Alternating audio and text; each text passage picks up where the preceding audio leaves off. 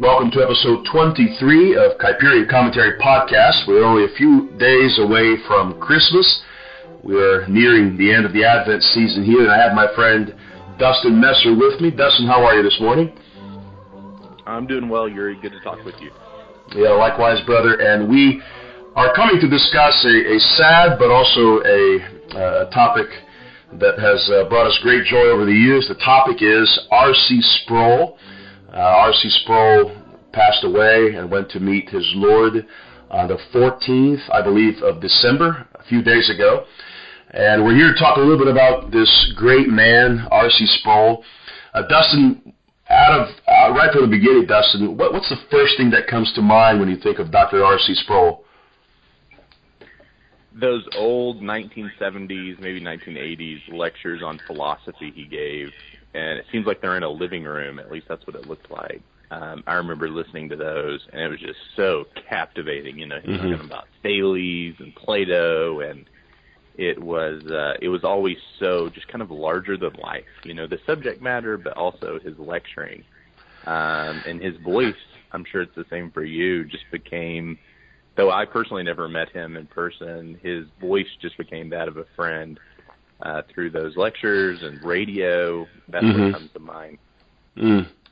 Yeah, I would say uh, very very similar uh, thoughts. Also, his very distinguished voice. It was of someone that uh, if you walk in the room immediately, you would say, "Huh, there is someone that has something worthy to say," you know. and uh, yeah. and surely he did have many many worthy things to say. I am staring in my library right now, and I can pinpoint my entire section of R.C. Sproul books. Right now, I have around 12 or 13 of them, probably another 12 or 13 on Kindle, and uh, I probably have a gigabyte worth of lectures from Dr. R.C. Sproul and the benefits that we have uh, been able to gain over the years from his his ministry. Seventy eight years of age. And what of all of those books in your library? What was the first you read? The first book I read from Dr. R.C. Sproul was The Holiness of God. Undoubtedly, it changed my entire perspective of Isaiah chapter 6, and it really raised the bar for what God expects of us uh, when we gather together to worship Him, Father, Son, and Holy Spirit. It truly is a holy, holy, holy name that we worship. That was the first book. What was yours? You know, I was just thinking about that. I listened to those lectures on philosophy, and it must have been Ideas Have Consequences, uh, which is kind of in written format, those lectures. And to this day, I teach a survey of philosophy course. Uh, and I use that book, and I have the lectures. I probably listen to one lecture a week. Um, uh, from from the Ideas Have Consequences lectures. Just a really wonderful survey. It's almost kind of Schaeffer-esque, you know, big idea right. survey. Uh, here's the conversation that that has uh, animated the West. Right. Yeah, I've also listened to his uh, From Dust to Glory, which was a series through the Bible. Really fascinating. Probably the first time I actually had the exposure of a sort of a holistic, big picture view of the Bible. It was absolutely fascinating. We actually watched some of those in in college in theology class.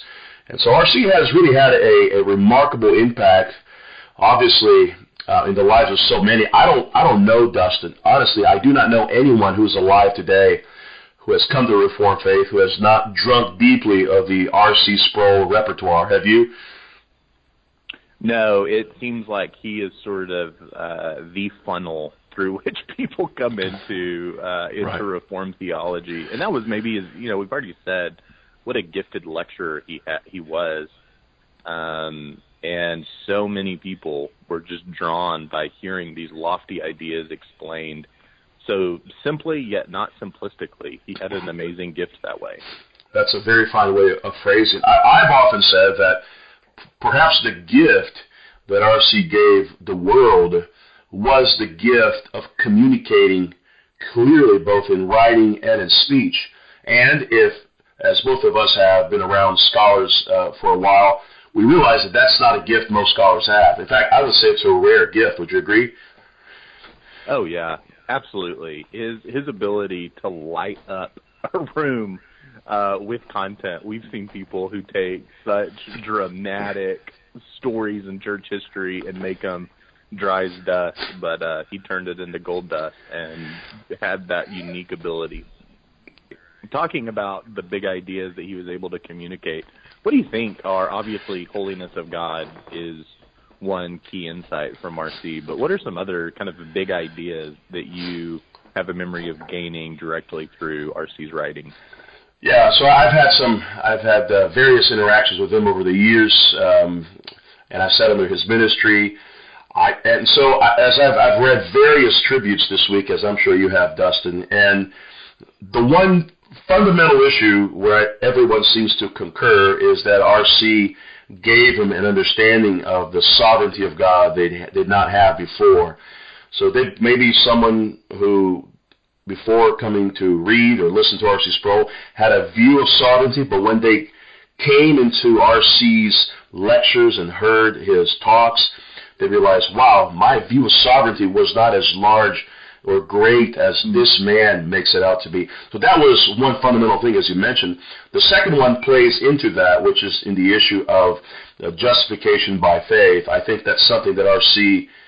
Uh, dedicated his life to. Some would even refer to him as a fanatic disciple of that doctrine, following in uh, Luther's uh, terms that this is the uh, the issue where the church either stands or falls, and that actually led him to uh, come to various divisions from various friends that he had over the years because they did not take as strong a stand in justification by faith alone. R.C.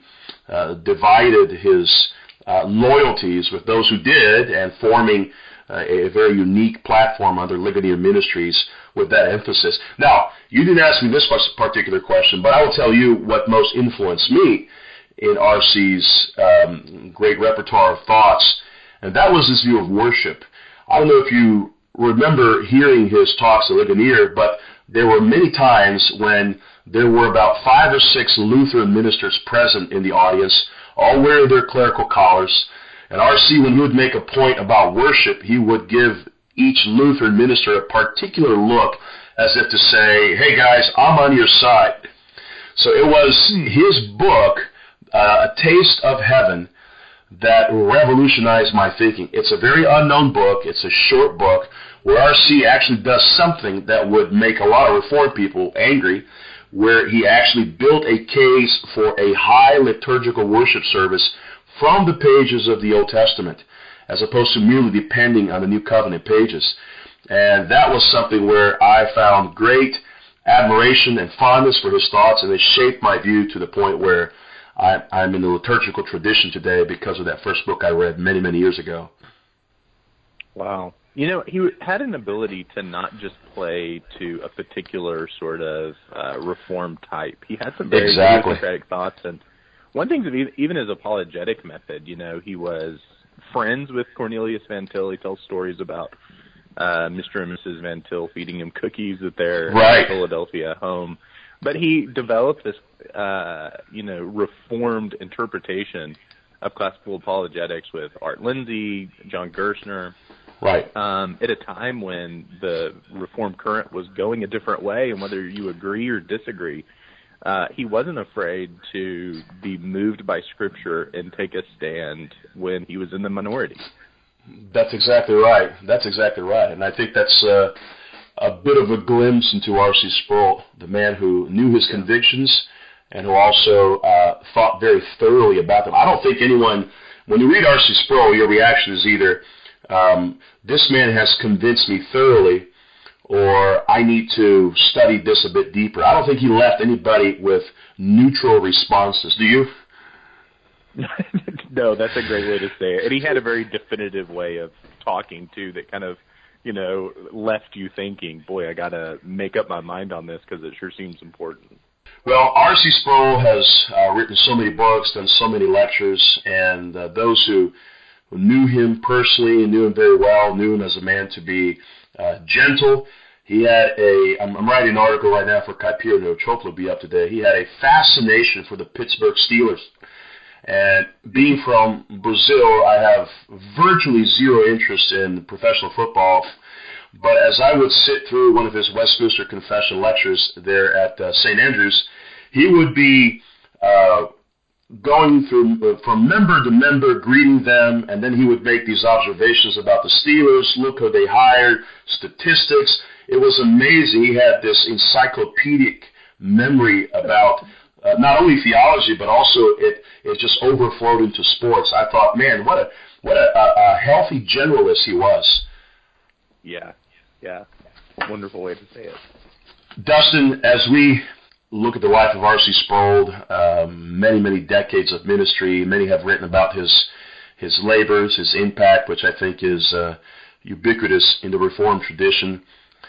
What, what kind of lessons should we take from a titan like R.C. as he, as those of us who are living, uh, growing under some of the things he has taught us? What, what kind of lessons should we take from such a, a beautiful and splendid life? You know, one lesson I get from RC may seem a little counterintuitive, and it is generosity to people who think differently than you.